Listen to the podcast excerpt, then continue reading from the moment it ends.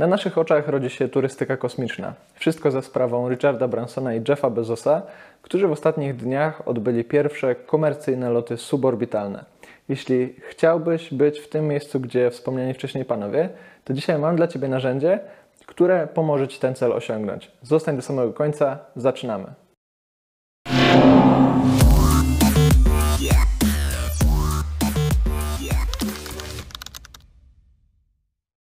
No dobra, nie mam dla Ciebie instrukcji związanej z tym, jak zostać astronautą albo drugim Jeffem Bezosem, ale mam dla Ciebie narzędzie, które możesz nabyć za kilkanaście złotych, które pomoże Ci osiągać naprawdę ambitne cele.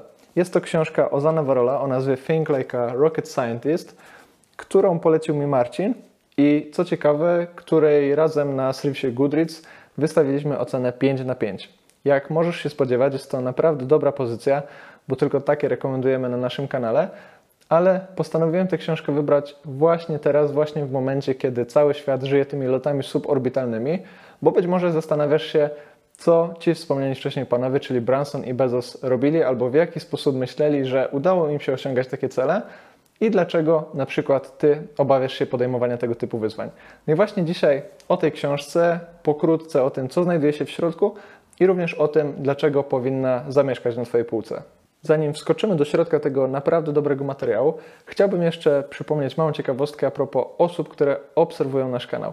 Jak się okazuje, ta ostatnia seria filmów Marcina, którą tak dobrze przyjęliście, była oglądana w większości przez osoby, które nie subskrybują naszego kanału.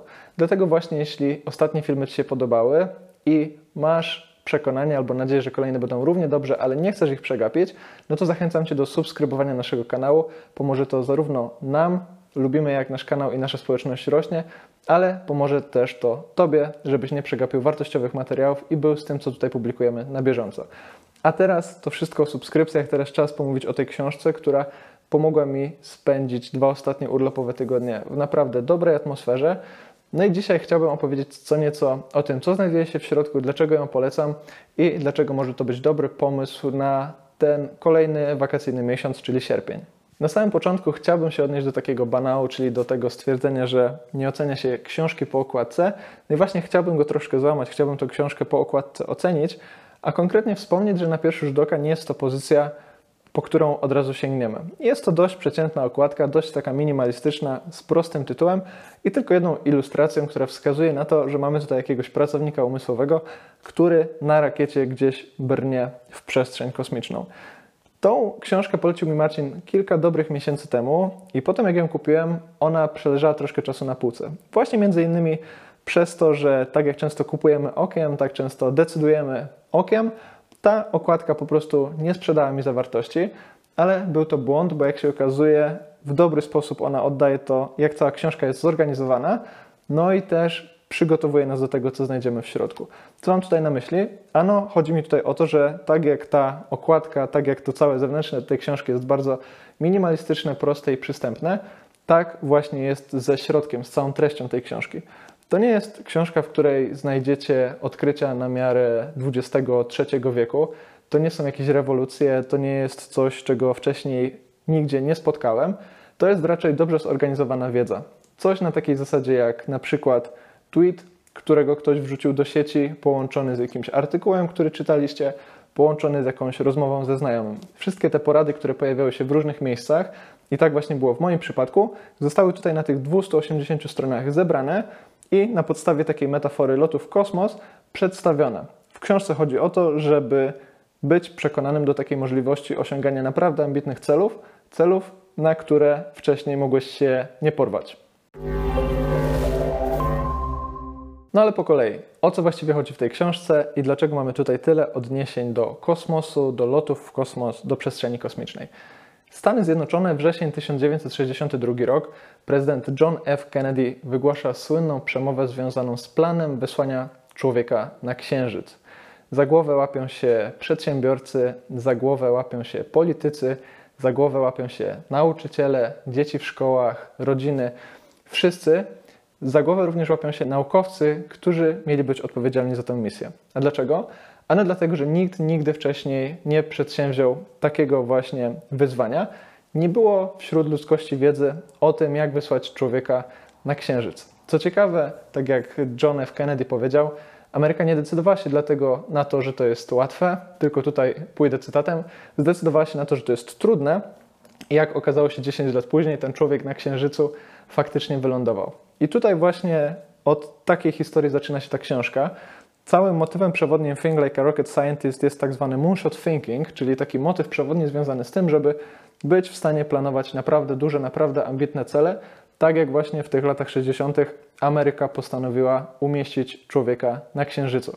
I właśnie na podstawie takiej metafory lotu w kosmos, ale też radzenia sobie w tym kosmosie, przechodzimy tutaj przez kolejne rozdziały, tak jakbyśmy podchodzili do jakiegoś naprawdę ambitnego celu. W książce znajdziemy trzy główne części, takie trzy główne rozdziały i są to przede wszystkim launch, taki rozdział, w którym autor sprzedaje strategie związane z tym, jak odważyć się w ogóle podejmować naprawdę ambitne cele.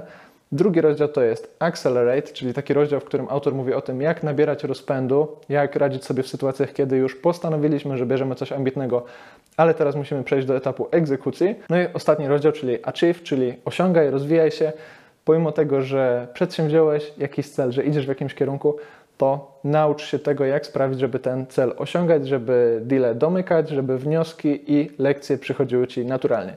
I właśnie wszystko to mamy przedstawione na takim modelu lotu w kosmos, co dla pasjonatów kosmosu, takich jak chociażby ja, ale pewnie też wielu spośród Was, którzy oglądają ten film, będzie taką fajną metaforą, która pomoże nam ustrukturyzować całą tą wiedzę, pomoże nam dobrze zrozumieć, w którym etapie książki się znajdujemy, no i też oczywiście sprawi, że te wszystkie treści, te wszystkie strategie, które autor chce nam przekazać, będą łatwiej konsumowalne.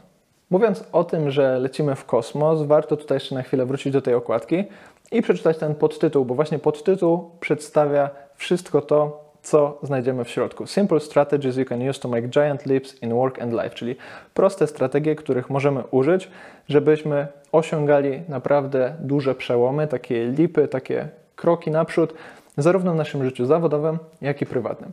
No i właśnie tak jak wcześniej powiedziałem, nie jest to książka bardzo złożona, bardzo skomplikowana, bardzo techniczna. Nie ma tutaj teorii naukowych, nie ma tutaj żargonu technicznego. Ale tak jak autor pisze, są tutaj proste strategie. Te strategie są wytłumaczone na tyle prosto, że zajmują kilka do kilkunastu stron i pozwalają nam zrozumieć jakiś konkretny etap pracy nad wybranym projektem. Nie chciałbym dzisiaj zaspoilerować całej treści książki, ale nie ma tutaj fabuły, więc nie zdradzę, kto zabił. Chciałbym tylko pokrótce powiedzieć o kilku przykładach takich strategii, które właśnie zawarł tutaj autor, czyli Ozan Warol. W tym pierwszym rozdziale, w tej pierwszej grupie tych wszystkich strategii, czyli launch, mamy chociażby takie słynne stwierdzenie, czy też podejście do tego, jak myśleć o problemach, czyli thinking from first principles, czyli wnioskowanie na podstawie pryncypiów, na podstawie takich absolutnie fundamentalnych prawd o wszechświecie. I tak jak wcześniej powiedziałem, nie jest to nic odkrywczego, bo pewnie dla tych, którzy śledzą chociażby działania Ilona Maska, gościa, który kolejne dragony wysyła w kosmos, te mm, thinking from first principles mogą się wydawać dziwnie znajome, ale właśnie dzięki tej książce możemy sobie na spokojnie dobrze zrozumieć, o co właściwie w tym podejściu chodzi, dlaczego tak wielu z nas opiera się na tej tak zwanej common wisdom, czyli na takiej wiedzy ludowej, na takim chłopskim rozumie, a mało kto jest gotowy, żeby o tym wszystkim zapomnieć i zastanowić się, o co tak naprawdę chodzi w danym problemie, jakie są takie absolutnie niepodważalne prawdy, na podstawie których możemy coś ciekawego budować. No i jak mamy to thinking from first principles i na przykład odważymy się iść w jakimś konkretnym, ambitnym kierunku, to kolejny rozdział, czyli właśnie Accelerate, chce nam pomóc te cele właśnie osiągać. I tutaj kolejny z takich ciekawych przykładów, który z kolei zahacza o e, świat informatyki, to jest zapewnienie sobie redundancji. Redundancja to jest takie duplikowanie, które w świecie IT często e, będziemy odbierać jako coś negatywnego, bo jeśli mamy na przykład redundancję, nie wiem, jeśli chodzi o architekturę naszej aplikacji, mamy jakieś niepotrzebne powtórzenia, to często będziemy czegoś takiego unikać, ale w przypadku ambitnych projektów ta redundancja będzie właśnie taką poduszką bezpieczeństwa, dzięki której niektóre z naszych przedsięwzięć będą mieć większe szanse na powodzenie. W tej książce autor opisuje konkretnie historię wysyłania nie jednego, a dwóch łazików marsjańskich, które kolejno były wystrzelone e, w stronę czerwonej planety, które miały właśnie zbadać dwa podejścia do lądowania. Ta redundancja na poziomie całego projektu, taka wysokopoziomowa redundancja, miała zapewnić, że nawet kiedy pierwszy z łazików i jego system jakby wyhamowywania w momencie lądowania zawiedzie, to to drugie, radykalnie inne podejście co najmniej nie skończy tak samo. Będzie inne, będziemy mogli wyciągnąć jakieś wnioski. No i mamy jeszcze to Achieve, czyli trzeci rozdział tej książki, w, której, w którym z kolei bardzo dużo mówione jest o retrospekcjach i o premortem oraz postmortem. O ile postmortem to jest taka praktyka, którą również wielu z nas może znać na przykład z życia zespołów deweloperskich, tak premortem nie wszędzie jest stosowane albo jest stosowane raczej w rzadkich yy, przypadkach, a to z kolei jest takie podejście, w którym zanim jeszcze zaczniemy cokolwiek robić, to piszemy, spisujemy sobie na kartce wszystkie czarne scenariusze. Na przykład chcemy zbudować nowy projekt, nową aplikację i rozmawiamy sobie o tym, dlaczego to się nie powiedzie. Dany projekt nie pójdzie, bo to, bo tamto, bo ktoś będzie chory, bo mamy tutaj taki problem, bo mamy duże ciśnienie, bo nie mamy pieniędzy, bo nie mamy wiedzy domenowej itd., tak itd. Tak Wszystko to robimy, zanim jeszcze zaczniemy ten projekt implementować, a potem z kolei możemy się przygotować na te wszystkie czarne scenariusze i w pewnym sensie zwiększyć nasze szanse na powodzenie całego projektu, który w danym momencie już faktycznie wystartuje. Oczywiście nie chcę Wam spoilerować, to są tylko trzy z takich strategii, które znajdziecie w tej książce, ale ich tutaj jest dużo, dużo więcej.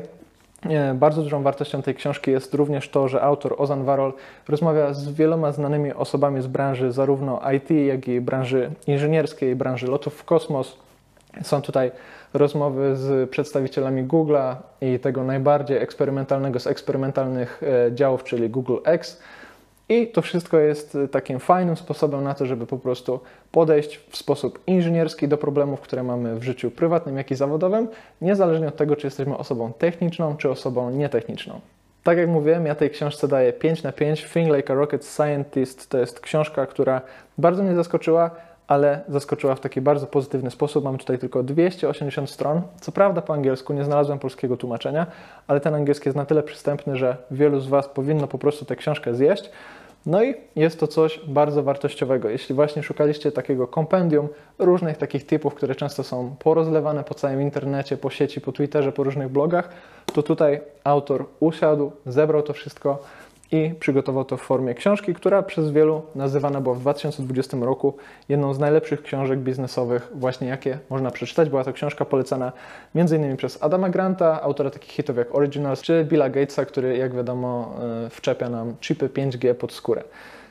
Jedna z rzeczy, do których również chciałbym się odnieść a propos tych ostatnich lotów e, suborbitalnych pana Jeffa Bezosa i Richarda Bransona, słuchajcie, muszę te żale gdzieś wylać. Naprawdę, jak widzę niektóre komentarze osób, które piszą, że to jest absolutny skandal, że miliarderzy decydują się na takie loty, bo powinniśmy te pieniądze wykorzystać na przykład na powstrzymanie głodu albo biedy, albo jakichś trudnych sytuacji danych krajów, to naprawdę ręce mi opadają. Jest to naprawdę niesamowite, jak kolektywnie, jako ludzkość staramy się posuwać naprzód właśnie dzięki takim inicjatywom e, prywatnych y, spółek.